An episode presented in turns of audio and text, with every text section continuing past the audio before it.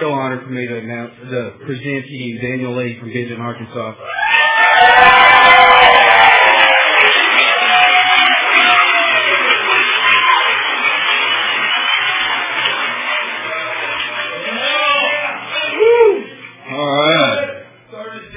That's what I'm talking about.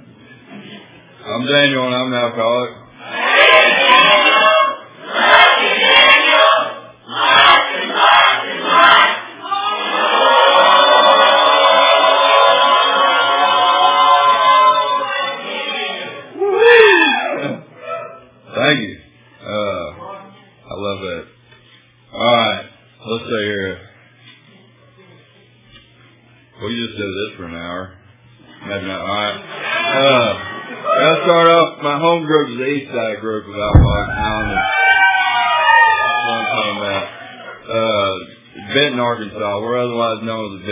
Because if you leave, you die. And uh, my my sobriety date is August 8th of '98, and for that I'm extremely grateful. And if you're uh, a little burnt like I am, or maybe got a real short attention span like I do, that's probably the most important thing I'll say all night. And uh, so yeah, let's have a dance. Let's go. Man. Let's go. Thanks a lot. But uh, but that that's real important to me, and uh, I hope everyone here has a sobriety date because it's there's two things. You know, the first thing is I never ever want to forget what it was like on that day, August 8th. You know, or I stand a chance of going back there. And uh, and the other thing is, you know, the fact that I hadn't had a drink or any any mind altering substances since that day proves to me this program works. It proves it to me, and uh, it also proves to me there is a loving God that, that cares about me. You know, and that's a huge deal. Oh man, I'd like to thank the committee, thank the whole bunch. Um, I I gotta say, I absolutely love Alcoholics Anonymous. I love this convention with all my heart.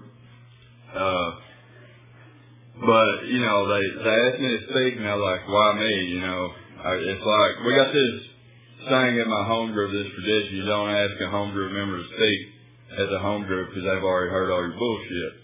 And uh, and but you know, after thinking about praying about it and everything, you know, it's it's God's writing the script. I ain't writing the script. So I'm here and and uh if there's any newcomers who never seen me, never heard me, uh maybe I can say something and would you please raise your hand and we'll go out on the porch and have this meeting.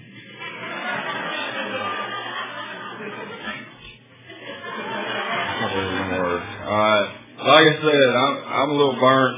Uh I I was real burnt when I got here. Alcohol and and, and some drugs really messed my brain up.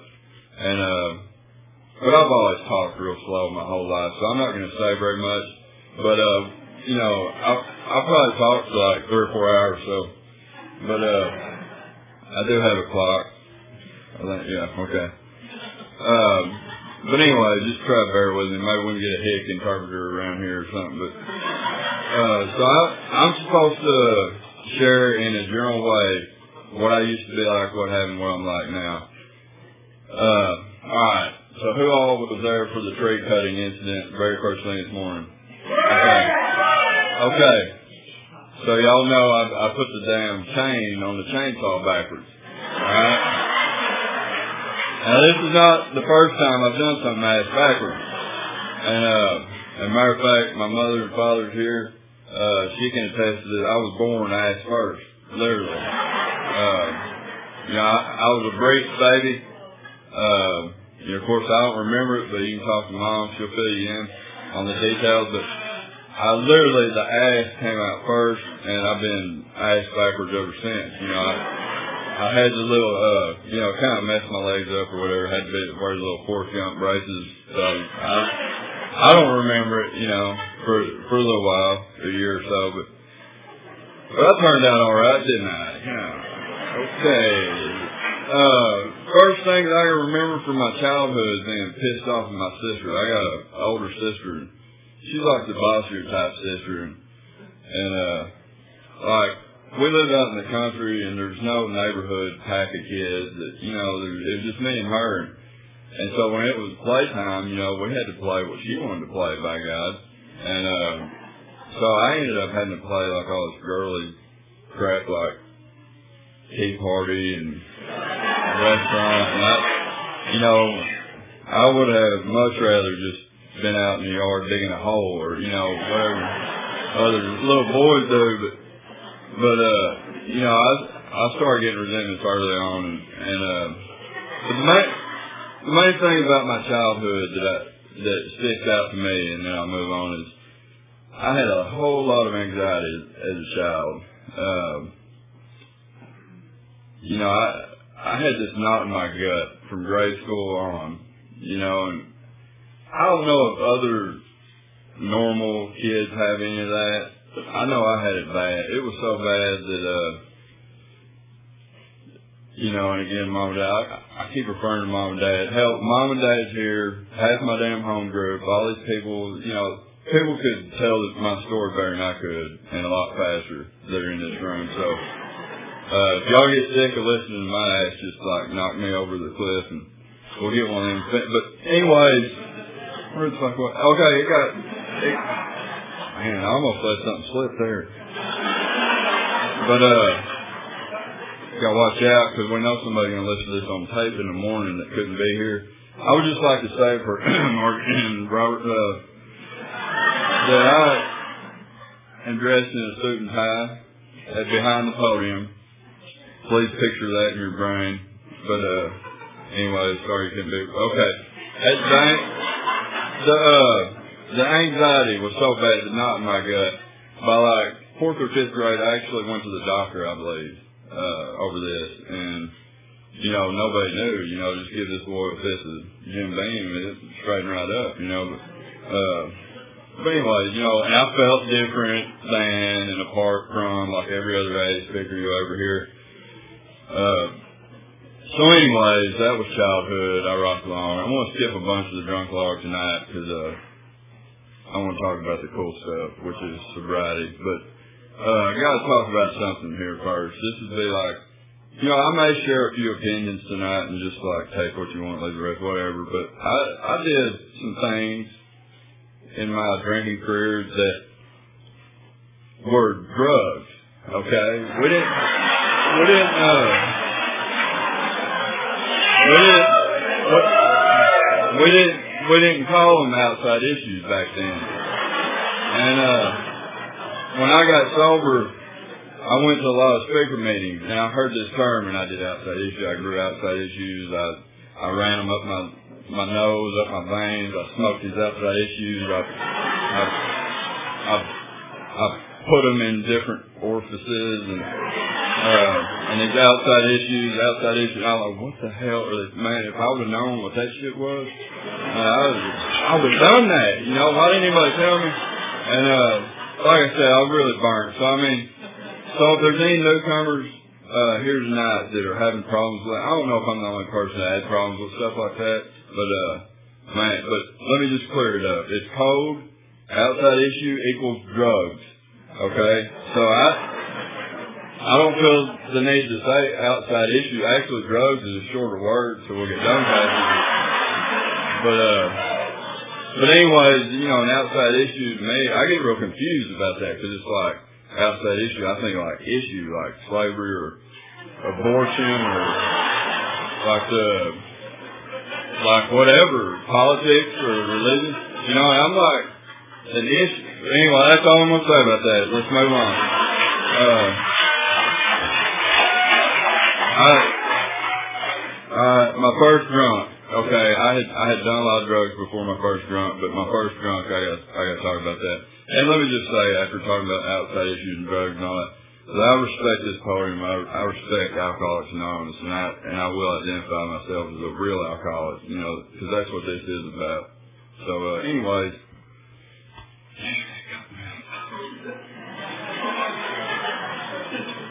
I'm not to need some more of that. Uh, yeah, that's Ozarka. I don't. Okay, all right. Uh, all right. The first drunk, me and me and a buddy had a fist of Jim Beam, and I I never drank whiskey before. I'd had beer a few times, but never enough where I could drink all I wanted, you know. And uh we had this fifth of Jim Beam, and we started drinking it just straight, no chaser. And uh after about the fourth or fifth big gulp, this feeling came over me, you know, and uh it was just this perfect buzz. And I mean, and the thing was, the big, big thing was, I no longer had that knot in my gut. I, you know, I didn't care. You know, I was, I just started high school at the time. Everybody messed with me because I went to high school, Catholic high school for boys in Little Rock, and I'm from like way out in the country in Saline County, and like everybody messed with, even my teachers, you know, messed with, you know, uh, because of the way I talk and stuff. And I'm like, look, y'all live in Arkansas too, you know, shit. But, uh, but anyways, I, when I, when I drank that first time, I didn't care about any of that. Who cares what these people think? And I felt okay in my own skin for the very first time that I can remember. You know, now I, I had some really happy times as a child, and I and I probably was all right in my own skin as a child, but so this is the first time I could remember in a long time. And, and what I realized today is I like I, I reached the perfect level of being messed up, right, and hopefully y'all know what I'm talking about. I had reached the perfect level where everything is perfect. I got the perfect buzz. I got no worries. You know, I'm okay with myself. I'm okay with my buddy and what we're doing. And, and it was perfect. And so what did I do? My brain says that this is perfect. Just think about what one more drink would do. So I drank the rest of the bottle, blacked out, ran around screaming like an idiot out in the woods, did a bunch of stupid stuff and didn't remember any of it. And, uh, came to the next morning thinking, you know, I don't know what happened last night, but it sure was good. And, uh, and that just set the stage for my drinking career. That's how I drank. And, uh, it, anyways, uh, so I, like I said, I'm not going to tell a bunch of stories. There's a lot of weird stories I can tell you about, you know, being tracked across Lake Ouachita by a beer can trail and getting busted on some shit and smoking cigarettes hog-tied and county jail. Uh, but we can talk about that after the meeting. But uh, my, I, just let me tell you about what my daily routine was the last few years or whatever my drinking. I would come to in the morning and run to the window to see if my truck was outside wherever I came to because I didn't remember that most a lot of times I didn't even know where I was and uh but I'd see if my truck was there a lot of times it wasn't you know and and uh and I, I was a serious blackout drinker. I'm talking about at least 90% of the time I drank, I blacked out because it was just insane, the phenomenon of craving and the, and the physical allergy. I, I mean, it was not only could I not stop once I started, I, it was like I had to drink it as fast as I could for some reason. But, uh, but anyway, so I would, uh, find my truck, figure out what day it is. Do I need to be at work? You know, find if I got any any, any alcohol left or any drugs to get my head right for the day. You got to get started off right, you know. And I would spend the whole day getting high, doing things, going to work, and and trying to figure out what I did the night before, and then thinking to myself, and this is every single day, okay, and thinking to myself, why did I get so messed up last night? Because I didn't plan on getting that messed up. And tonight, maybe I won't get that messed up. Maybe I won't get messed up at all tonight. You know, like it'd be good to take a night off, you know? So, uh, so that's what I've been thinking. And I I was working construction and I get off work. Everybody I worked with drank. My boss drank. Somebody always had a couple of ice cold beers, you know, and they give me this beer and, uh, and you gotta drink them, you know, uh, cause you, you deserve it. Uh, you put in a hard day. I, was toting sheetrock, stocking sheetrock. If anybody's ever done that, it's some uh, lots of fun. But uh, but anyways, you deserve it because you work hard. So I drink these couple of beers, all right, and uh, them in me. And then I, I that plan I'd made earlier in the day about not drinking tonight. We just go out the window and I start making new plans. Like, okay, here's the deal. Okay, I live in a dry county it had to drive about 20 minutes to the liquor store. So I'm to go to the liquor store, get me a 12 pack and just, you know, chill out, smoke some pot, drink a 12 pack. Cause I, I had a very large tolerance for alcohol and the 12 pack was just enough to take the edge off, You know, it didn't get me drunk. And, and I was to mellow out tonight. Not going to go to jail, not going to wreck anything, not going to embarrass myself. And that'd be my plan, you know, and I, and, and it was amazing. It was like I always, and I loved the speaker last night, Danielle, talking about the delusion. That's what it is. I believed a lie. I believed the lie that I could drink and get to that perfect level and stop. And then just maybe drink enough after I got to the perfect level to maintain that perfect level forever. You know, that was like my plan. And it never worked out. I had to start over every day. You know, but that was, I mean, that was the whole goal of my life was to get to the perfect level and stay there. But it was like I get to the perfect level and just like fly around past it every day. But so, anyways, I get in the truck and head to the liquor store. And I live in Benton, right. Some of a lot of y'all are familiar with that area. I guess about Bryant, my brain be telling me, you know, you might as well get a case of beer because uh, that way you might have to come back tomorrow. You know, I get up about Alexander, about to take the exit, and I'll be thinking, you know, they got these 30 packs now. You know, what, what if one of my buddies wants a beer? You know, I don't want to be a, I want to be a butthole, you know. And, uh, so I, yeah, and I always came out of, came out of the liquor store with a bunch of beer and a big jug of whiskey because that's what I really liked. And it's going to last me like three or four days. And, uh, and if y'all drink like me, you know what happened. You know, that non-art craving kicked in and it was just impossible for me to stop. You know, unless I got locked up, passed out, got knocked out, which that never even happened. That happened. I got kind of whooped up on a little bit a few times, but uh, only been knocked out one time in my life. I fell off a house about five years ago. Anyway, I'm I'm real hard headed. That's the deal. You know, I was I was born ass first with a real hard head. So uh, anyway, so that that was my routine, and and it was every day. And so you can imagine the problems it's created. I'm not going to go into detail. You know, problems with the family, problems with work. You know, even though it was a drink and drug friendly workplace, uh, you know, it it got crazy, and and I just I just couldn't hold together. So what happened was, uh, let's see, it was summer of '98. You know, I I had a lot of problems like every alcoholic, and what happened was alcohol quit working, and hopefully y'all know what I mean. But you know what I mean by that for me is I had all these issues going on in my brain. These were issues. These were like things you think about and talk, you know, issues.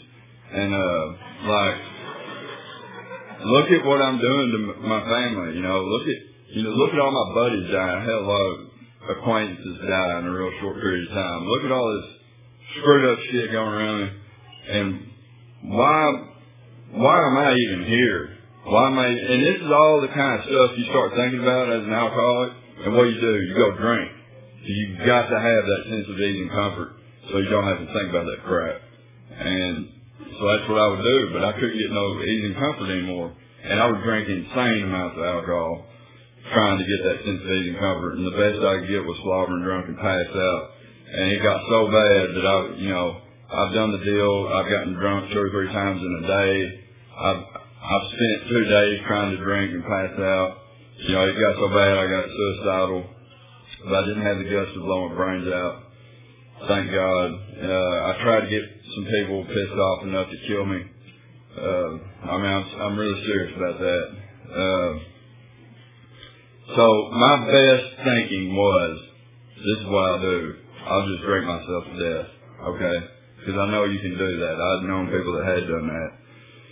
So, uh, you know, so I, I set out to do that. And I, I came to on August 8th of 98 after a three day blackout. They turned me loose from jail this one day, went on a three day blackout. August 8th of 98, uh, I came to, uh, my parents' house was destroyed. I destroyed it in these fits of rage because there at the end when the alcohol quit working, see, I've always been a happy-go-lucky drunk, but when it quit working, it was just non-stop rage. Or the other extreme, like I'm terrified. So I'm either like running out into the bushes, which I did, because they're after me, or you know, or I would just, I mean, start stuff with people I shouldn't be starting stuff with, you know, just because they look at me weird. And uh, anyways, I came to an RX in '98, and I realized that I, I can't, yeah, three or four of them, man. I'm, I've always had a powerful thirst. Okay, uh, but uh, anyways, I I realized I can't even die. I mean, I cannot even die, and I remember I walked outside of the house and I looked up at the sky. There's a beautiful blue sky. Real early in the morning. I said, God, if you're real and really help people, then just let me die on the way to this gas station or give me some kind of help. I had to go and get some cigarettes because I couldn't find any in the house when there were some right there on the coffee table.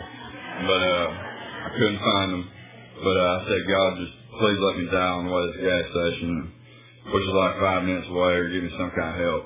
And uh, what happened was I got arrested at the gas station. Like ten minutes later, to this day, don't understand on what grounds they charged me with what they charged me with, but that's not relevant. We won't go into that. It's uh, Saline County, you know. Uh, but anyways, anyway, moving right along. But uh, I I went to jail and uh, it was really really a bad time. Okay, I I was not in a good jail goer there then. Um, the last the last week I drank, I went to jail twice. Right, those two times I while I went to jail and while I was in jail, I was hogtied at least ten times. I'm talking about they would come into the solitary cell to hog tie me, and I'm like, what can I do in here? You know what? You know, like beat my brain on the wall or something. Y'all like that, wouldn't you? You know? And, uh, but uh, I was not a peaceable jail goer, but there's in. But anyways, they we weren't on good terms with that. Uh, and they they really wanted me to help them get some people that I was really good friends with, and I was having no part of that. And they they played a lot of tricks with my brain. And, and anyway, this went on for a long time, and it was really, really, really bad. And I've done a lot of inventory work over this resentment I had uh, towards them. But what happened was, I, after a day or a day and a half, I don't know, but see, I've been drinking large amounts of alcohol. Okay, you know, better than a, a liter of whiskey every day for months.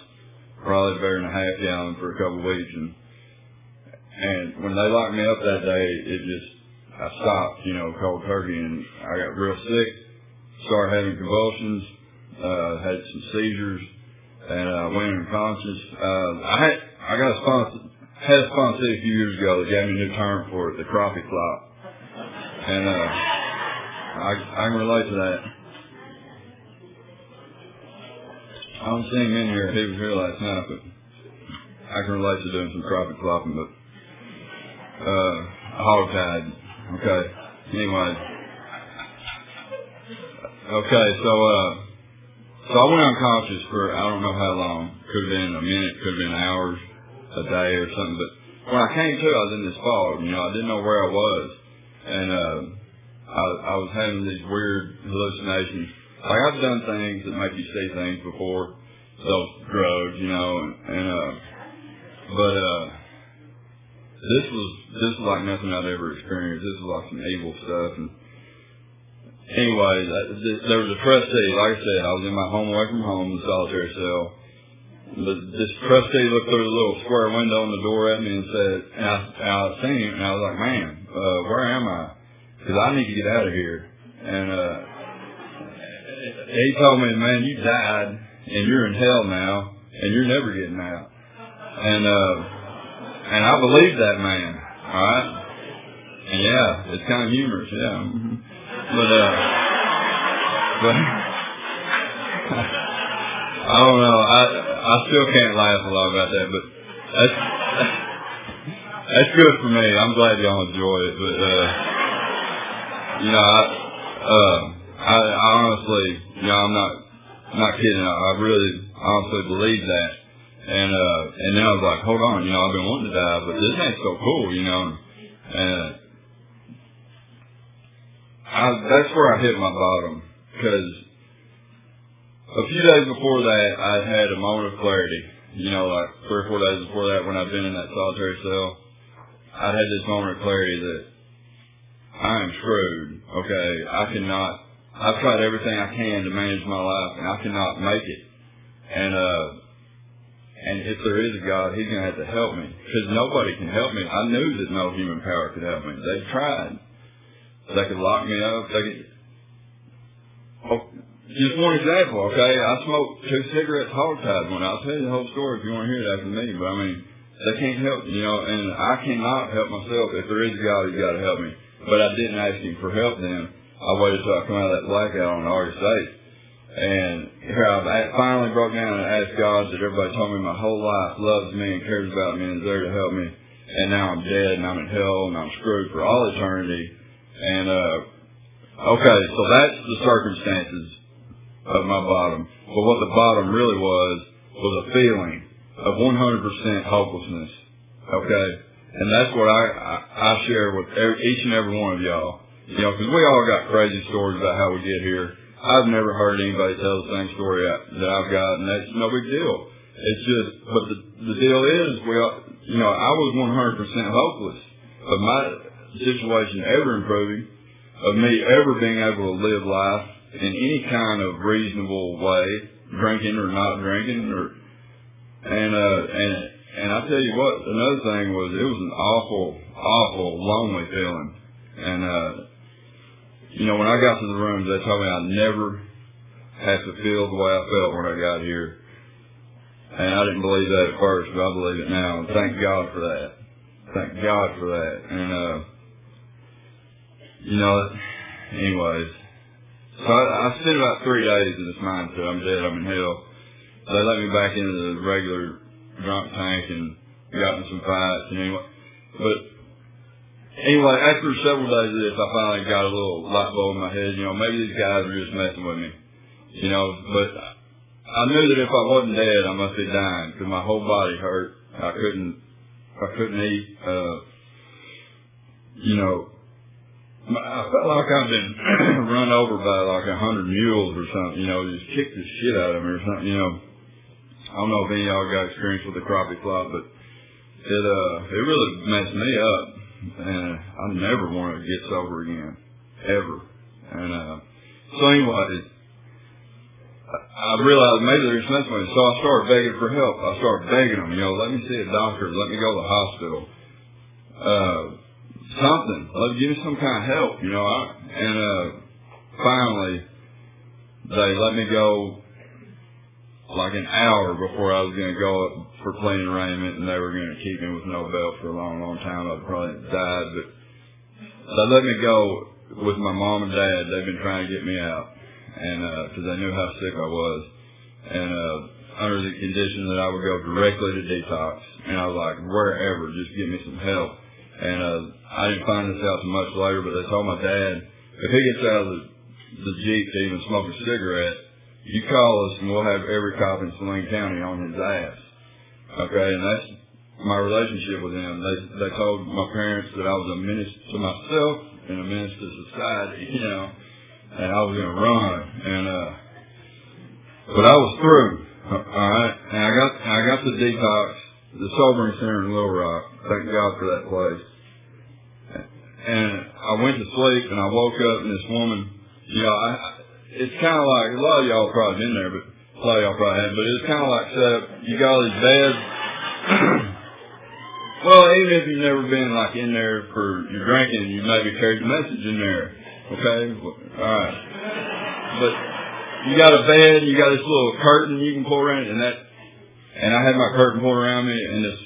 I hear this woman's voice, Daniel, Daniel, and they got a lamp on the other side of the curtain. I wake up and there's all this bright white light all around me. I'm like, oh, holy shit, you know. And, and uh, I have been, I have a strong religious background. Okay, not, I'm not religious today, but I, I grew up in the Catholic Church and going to the Missionary Baptist Church every Sunday. Uh, that's a whole other story. But I, I knew some things about heaven, hell, and purgatory. And, uh, and I was thinking, man, maybe I'm in purgatory, you know?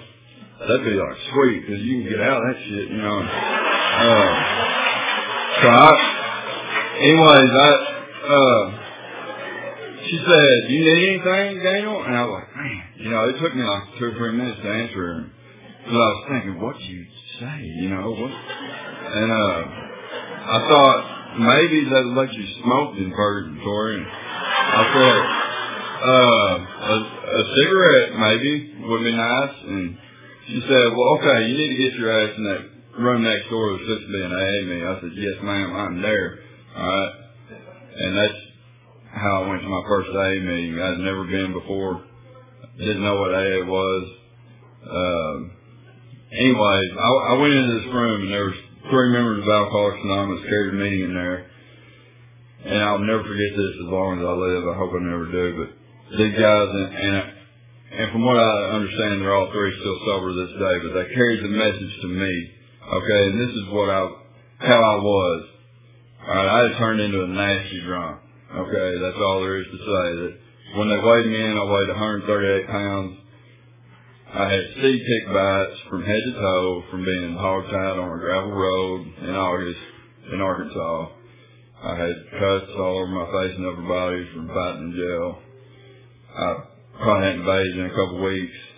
Uh, these people from Alcoholics Anonymous shook my hand and told me they was glad I was there. All right, and that's you know it. it it's been a long time since anybody shook my hand, you know, and uh, told me that I was glad I was I was there, but so they carried the message. They talked about themselves, what they used to be like, and how they used to think, and how they used to try to get to that perfect level when they couldn't, and they'd go right past, right past it. And, uh, and then they they shared about getting sober and working these twelve steps and Alcoholics Anonymous, you know, and, and uh, there was just something about it that I'll never forget. These people, I just knew there was something real about them because who in their right mind would take time out of their busy schedule to come see a sick, nasty drunk like me and uh, and try to help me?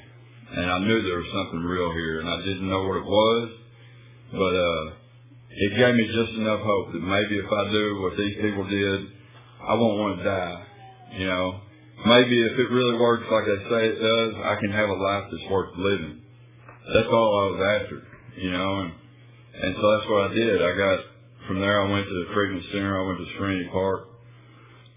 Thank God for that place, you know. Uh, yeah, we got some alumnus up in here, you know. Uh, I got down this real quick. Spilled a little. I've always been messing drunk. Uh, but anyways, I started working the steps. The first step I, I'm going to say is it was a relief to finally find, find out what my problem is. My problem is I'm just like all these people in AA. I have an allergy to alcohol. When I put one in me, I develop a phenomenal craving. And when I'm not drinking, I'm obsessing about getting that sense of and comfort. So I'm screwed because my brain's telling my body my body can do something it physically cannot do.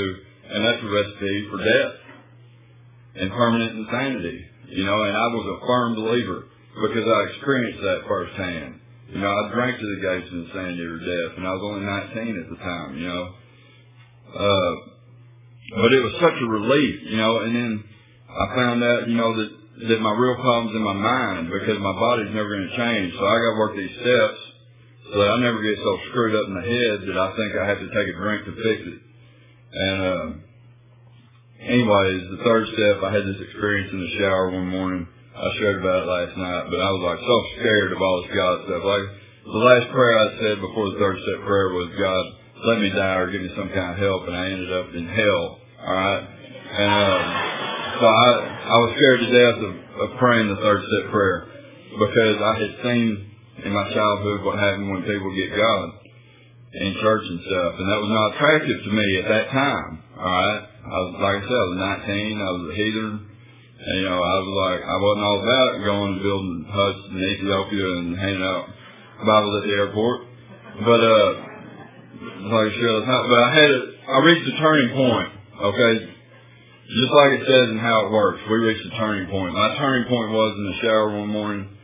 I realized that I will do anything not to go back where I just came from. Anything. I'll, I'll stand on my head on top of the Washington Monument with people planting bombs in it. Who cares? You know, whatever I got to do to to get this, you know, whatever these people tell me to do, I will do it. You know, if I have to go build the huts, but whatever. Uh, and I made that decision that morning in the shower to go on with the steps. And today, of course, I understand that step a little differently. I'm turning it over to the care of God, as I understand it. Because my will in my life, my thinking and my actions when I got here was all kinds of messed up. I needed a new set of directions. Because my directions were just messed up. And, uh, my new set of directions was the steps. So I got I got working on the steps and the, the fourth and fifth step. All right, when they explained to me, here's what you do: you take a sheet of paper, you start out with the first column of the resentments, you write down everybody you're mad at or every institution. And I was talking to my first sponsor about this, and I was like, man, this is going to be so easy. And I pulled this list out of my wallet. I had made it at some time last few weeks or months of my drinking the, a list of everybody that had to die before I did. And this, and this is actually, this is actually something that kept me alive one day. Alright? Uh, cause there was one day I really was gonna blow my brains out, but two, two things stopped me. One was all the people that had to die before I did, and two was it was about harvest time and I had some pot growing. Alright? So, uh, and by the way, I got sober. I didn't get to smoke any of that stuff. My buddy got it off, and uh, but and thank God I got it in time before I had to go to prison for it because they knew about. Long story. Anyways, let's get off of that. But uh, so I anyway, but I, I made my inventory, my first one. All right, let me explain another thing about the burnt deal. All right, when they when they took me to detox, my parents and I hadn't drank or drugged in five days. Okay, I, I love newcomers because I love talking to them, seeing where they're at mentally, like if they're even there with us. Because I wasn't. All right, and they they say that you know about five percent of what I told them made sense. I couldn't talk and make senses. So when I did my first fourth and fifth step, I did the best I could because I did not want to go back where just came from, and it worked. All right, if I looked at it today, I'd probably be like, this is the biggest piece of crap you've ever seen. But it was the best I could do, and it worked. It kept me sober. And I did the fifth step with my sponsor, you know. And then later in sobriety, some things happened where I had to get another sponsor, and I got the chance to do it again. And I did, man. You talk about like thorough and like, I got to get it all out. And, and thank God for that. He had a plan to help me out with that. But, uh, anyways, these resentments, I had such deep-seated resentments, and there were a few of them that were so hardcore that just doing the fifth step didn't just make them just go away like a lot of them. And so I had to pray for some people, and I had to actually want to be free of the resentment before I could ever be willing to look at my part, you know. However insignificant my part seemed, I mean, that's the only way I can get freedom. And, uh, so I eventually developed that willingness on those few resentments I had that were real deep seated. And then the fear, man, that's something that I still experience today. I mean, I still experience all this today, you know, but not near like it was, but, uh, and the sex, okay, uh, Amanda made me promise not to talk about the farm animals, but, uh, here, just let me, I'm not going to say it. Uh, but here's the deal about the sexual inventory. Thank God they wrote about sex in a spiritual book in, in when, you know, in the thirties. I think it took some guts.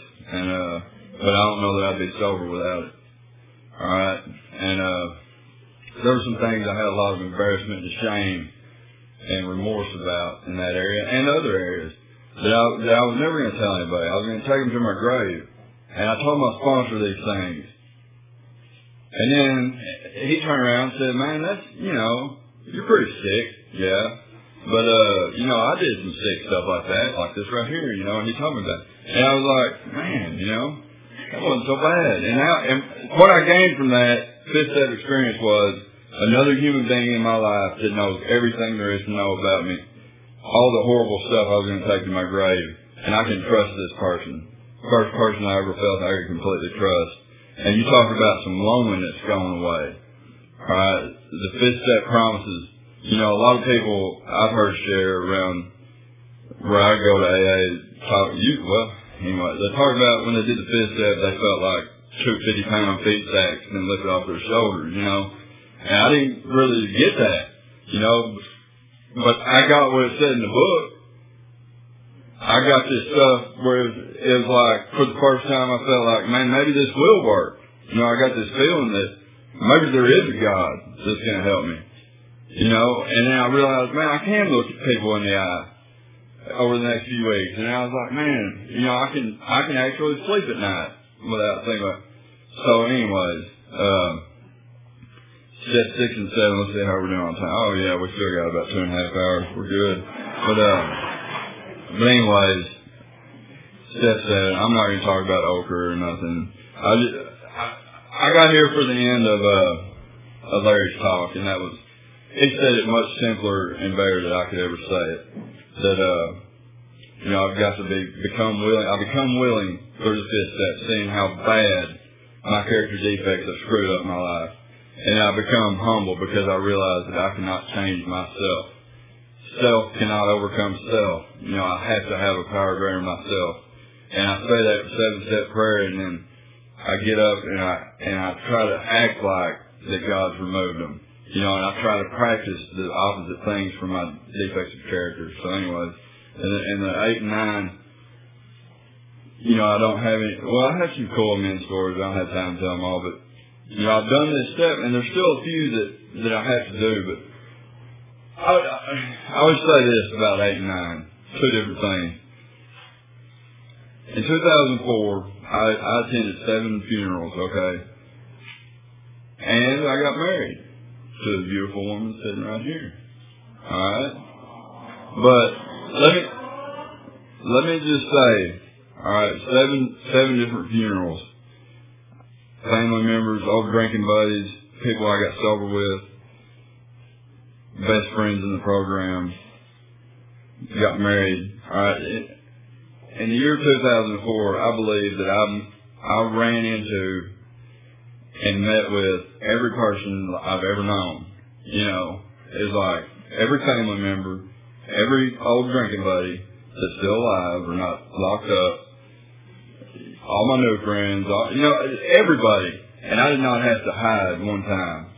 Alright, I didn't have, I could look every one of them in the eye. And, uh, that's, that's another huge thing for me. You know, and that, and that's because I've cleaned up the wreckage of my past as best I can. You know, I, my sponsor told me to pray for the willingness and opportunity to make those amends. And that's what I did. And when, and when the opportunity came, the willingness was there. And, uh, you know, and the law, okay, I was not on good terms with the law, like I said. And, uh, they really, really didn't like me. And I didn't give them any reasons to like me, but here's how it was. Like they would see me out in public and lock me up. They're seeing my drinking because they knew I was doing something illegal. And, uh, anyways, but today, I, I got this little construction business. I built houses for like sergeants on the Saline County Sheriff's Department and lieutenants. You know, I mean, this is weird, okay? I remember being like three or four years sober building these houses for these guys. And we did this addition for this guy that locked me up one time. And I'm thinking, man, this is just too weird. Alright. And then, you know, I found myself sitting in the sheriff of Saline County's house one day, just me and him. This was about a year ago, talking about building onto his house. And I was just sitting there freaking out. He's like, you want some coffee or Coke or cold beer or something? I was like, man, you know, and, uh, but, uh, I was like, some water, you know, get some water, you know.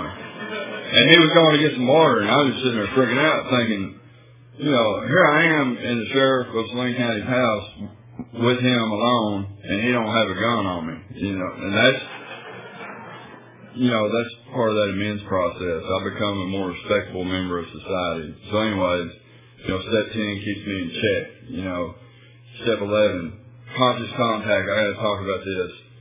Uh oh, the hamster or whatever the hell it is. Are you falling asleep, buddy? He's falling asleep. Okay, we'll prop you up there. Talking to you. Yeah. Uh, alright.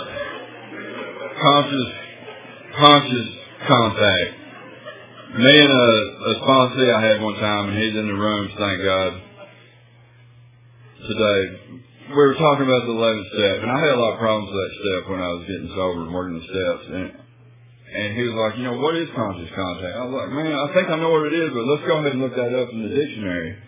And it said to be preoccupied with. Conscious means to be preoccupied with or to have an awareness of. I was like, man, that like simplifies it so so much it ain't even funny because it's asking me to seek through prayer and meditation to be preoccupied with my higher power, to be aware of the gifts my higher power has given me, and uh, and that's so much simpler. You know, I remember, and there might be a few of the people that participate in this in this room but, uh, you know, I talk about this and mean sometimes, but I mean, I got kind of out there in the spiritual meditation field in early sobriety, you know, uh, I don't know you're going to into all that, but I got the time. But anyways,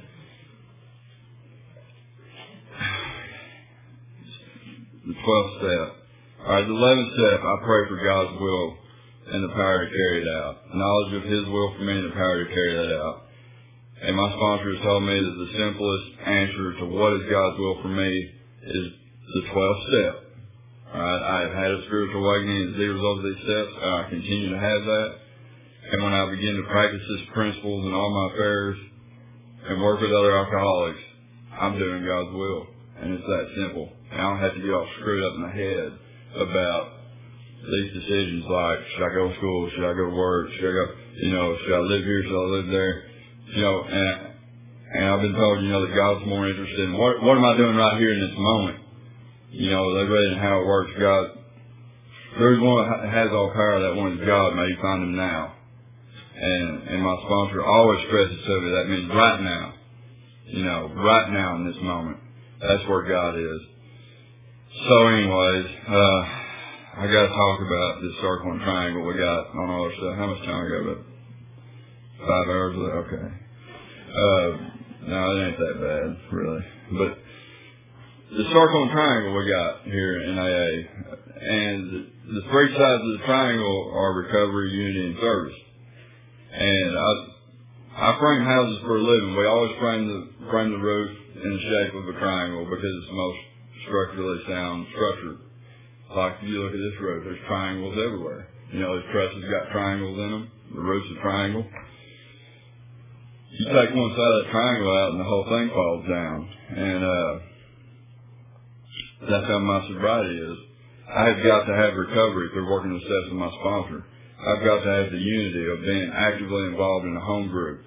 I've got to have the service through actively being involved in general AA service work. And those three things are extremely important to me. You know, like I said, I, I have a huge debt to Alcoholics Anonymous. Those people that came and cared for me when I was nasty, you know, and that's why I take it serious, you know. And so uh, this this convention, I've got to talk about this a little bit. You know, I had the privilege of going through the ARKYPAA committee, and uh, man, let me just say that God of my understanding gives me opportunities to be of service at all times through the day. He, he gives me opportunities to have service commitments you know, when I when I walk in and take the action and follow through on these opportunities, I get blessed big time. Right? What I mean by that is, you know, the result of service, as a result of whatever. You know, that's how I met my wife. Was been on this committee. That's how I met like a lot of good friends. You know, there's people in other states that would allow me into their home. You know, I didn't have that kind of stuff when I got here. You know, uh, anyways, I could go on and on about that, but service commitments are real important to me. This, this year, uh, the first of January, I rotated out as alternate DCM of District 8. And I didn't get elected to DCM and I wasn't upset about that at all because that meant I got to come to Arkansas instead of the sport or whatever. But, uh, okay. But, uh, but anyways, I found myself without a serious AA commitment. Okay, service commitment. And, you know, I, I was still carrying message places, pregnancy in prison down in Malvern, but, but it just freaks me out not to have, cause I mean, I started out as a ship boy. And my home group, and there's some people here that can tell you, they would not let me give that job up for two years. By God, you're to do two years, you know. And uh, I was like, well, look at this guy. He's a newcomer. He needs, you know, no, we have commitments. And uh, so, anyways, a group of the young people here in Central Arkansas got together and started talking about forming an ICYPAA Bid Committee. And I was like, hell yeah, I'll do it. And uh, and we had our elections. They elected me chairman. So, uh, so now I got a commitment, you know, and it's like, and, and it's just awesome. But, uh, I got to talk just a little bit about young people stuff, okay? Um, and I, and I was meditating earlier today and I was trying to think of what was the first young people stuff I went to. Alright, when I got out of treatment, I went to a halfway house in Opelousas, Louisiana. Alright, I'll drink to that. Okay. Just outside Lafayette. Alright. But anyway, the first, uh, young people stuff I remember going to Friday nights, and man, I look forward to going to this, was, uh, what was the name of the group? Some of y'all remember. It's Simply Sober at the Camel House. Alright? And, uh, I'd go up in there and, and see young people having fun, and it blew my mind. Because I thought that I was a freak of nature for being sober at my age, and that sobriety was going to be like, go, go to work, go to meeting, go home and lock the doors and hire a guard but, uh, but it, it ain't nothing like that. But, uh, but then I got back to, to Arkansas, and I went to meetings, and there was a guy named Estes that everybody's talked about. And his son Daniel. And uh Bart C. and a few other people that that I would go to these meetings in Little Rock. And they would say, you know, and Estes had a real nice way of saying it, but uh he'd say you need to get your state fund crackhead. Remember the I asked Santa the next ARKYPAA business meeting. And I'm like, okay man. And uh but so that's how I got involved in Arkansas, you know, and it was and they and they drew me in. Okay, and another thing I gotta say about young people's stuff ICYPAA, Arky Paul, all this stuff. The facts, names, and purposes of ICYPAA. I don't know if it still says this, but it used to. It said that the purpose is to carry young people into the mainstream of Alcoholics Anonymous through service. That is the purpose. You know, not so we can get get wild and tear up stuff and you know vandalize hotels. You know, it, it's it's still banners. God, but it, but anyway. All right, let's not get into that. That's an issue. That's a, that's a, that is an issue, and it's somewhere outside. But uh, but so anyways, but that you know that that's the purpose of all this. You know, for these people get involved, and that's what my story is. I got involved on Arkansas. You know, and then after being ship boy for two years, they actually trusted me to be alternate GSR, and then I was GSR, then alternate DCM. You know, so that's what it did for me. You know, and you know, anyways, that's all I'm gonna say. But there were these young people, and there weren't near as many as there are now in Central Arkansas. But these people made it fun. You know, they made it cool to be sober young. You know, like we went swimming into the blue holes. Maybe maybe we didn't have our clothes on, but we went, you know, I mean, we did a lot of fun stuff, and I, and it was like all these people, like Estes, man. I mean, everybody remembers him, and he made it fun, you know. He, he, all the people, Daniel, and had a lot of fun with these people. They made it fun for me, you know, and that's why, like now, people say, you know, I get real alcoholic with the fires and stuff like that, but like, man, I, you know, that's that's what it's all about, just so we can have fun. I mean, I was I was standing out there smoking right when the, the Mardi Gras started. I mean, that just chokes me up every year to see a bunch of a bunch of drunks having so much fun, you know, and we ain't got to be messed up to do it. And it's like we're we're in the moment, you know, we're right here in this moment, we're having fun, and uh, so that's what I try to do, you know. And and, and here's another thing about fun, okay? When I was drinking, my belief was I had to drink to be to have fun to be happy. All right, now it's completely opposite. I work the steps as a byproduct of right living. I get happiness. As a result of that, I can have fun no matter what I'm doing. And let me tell you something. Uh, you can have fun no matter what you're doing. We have a lot of fun at work. Now, I mean, there's some, there's some, there's some alcoholics that work with me, and uh, some cousins and some that probably need to be with us. But we have all kinds of fun messing with each other, messing with each other. Let me tell you one thing. I got to get back to something. Uh, man, being like this, this, uh, this full circle deal. Okay, like I was sharing about like what we're gonna talk about. Okay, but like when you share in your uh score your fifth step with your sponsor about all these things that you are horribly ashamed of, and they share with you, and you find out, oh, man, I'm really not that bad. I'm just a sick person, and I can get better. And then you sponsor somebody, and and and they have a hard time, and maybe they've let something out, and you go like, well, is, are there any farm animal or anything? And like, and like here's here's like my most ashamed thing I've ever done, and then and they're like, whoa, man, I wasn't gonna tell you, but look, I did some some this, you know, and, and then you're like, and then it's like, it's like where you're most sick, most things I was most ashamed of help somebody a lot, you know, and man, some of them are just downright hilarious. I did a fifth step with a guy. God bless him. I I laughed my ass off for four or five hours, and I begged him for a year to tell people about some of these things in his fifth step because it was just so funny. I just I just could not hold it. I mean, I, I was like, I'm dying here, man. You know, other people need to know. You need to write stories about this or something. Like, I mean, this was some really sick stuff, but it's hilarious. But but now now he's sponsoring people, you know, and he's telling them that stuff, and they get to hear it laugh about it and tell them his stuff. You know, it's like it's just a never-ending chain, you know, and and that's awesome. But anyways, uh, I guess I got to start wrapping it up here. Um, what is it like now? All right, what what it's like for me now?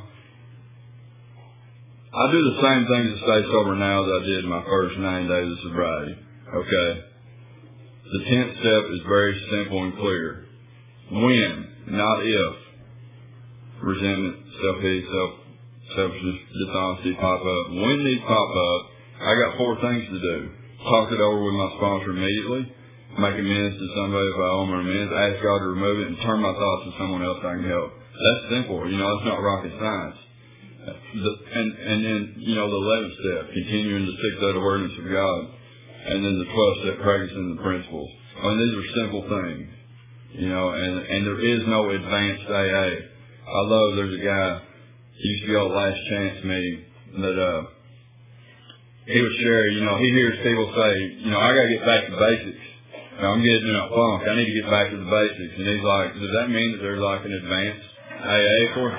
Like you go like from basic to intermediate to advanced, you know, but uh, but there ain't. You know, all we have is basics. All we have is the first 164 pages in the doctor's opinion. Everything I need to know about how to live a sober life is in there. So, uh, to the newcomers, I would like to say, do not quit before the miracle happens.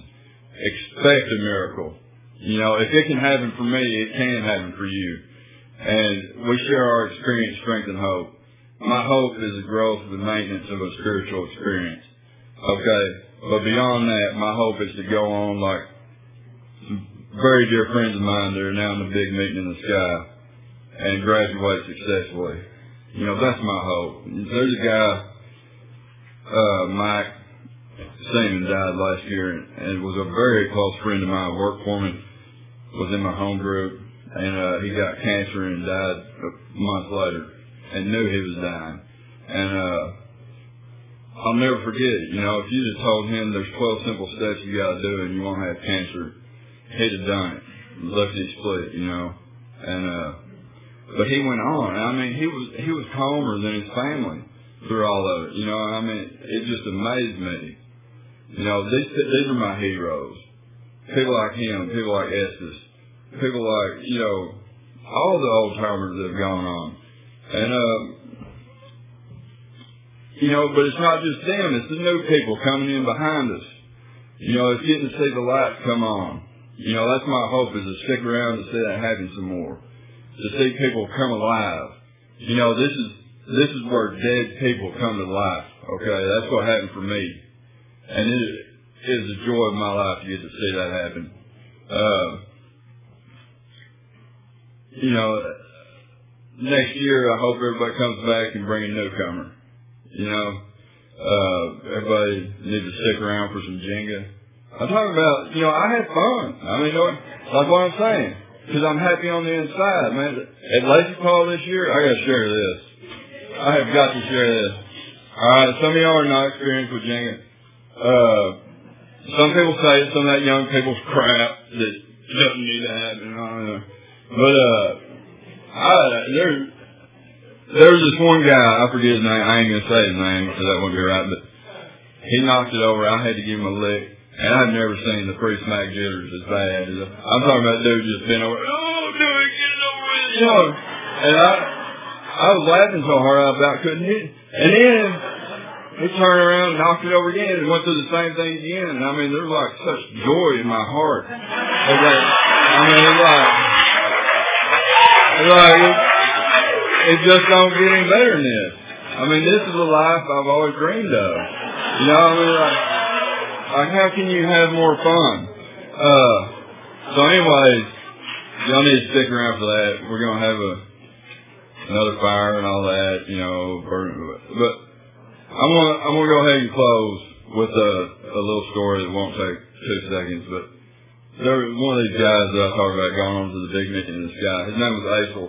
And there's a few people from Benton here probably remember him, but he was this short old man when I got sober, and he was one of these old guys that that had this deal and lived a spiritual life. And he'd run up to you when you come through the door and give you a big hug, and say, "Man, I'm glad you're here." And when he first did that, I was like, "Man, what? Whoa, whoa, you know, I didn't come here for all that." But he, uh, anyways, I was about a year and a half sober, or something like that. All my buddies were going to prison and dying. I'm in here in Alcoholics Anonymous. I've worked the steps. My life has gotten so much better. I'm trying to work with, with sponsees, but nothing seems to be working. They're still going back out. And I was shared in this meeting, you know, what the hell? You know, why am I here? Why did I get to get sober? and Everybody else is dying. You know, what, I can't even help these people, you know, which I understand now is just an ego issue, but, but, uh, but anyways, I, was, I was really frustrated, really wondering what my real purpose here is. And he pulled me aside after the meeting. He said, Daniel, you are here because God has a plan and a purpose for your life. So make it count. And that's all I got. Thank you.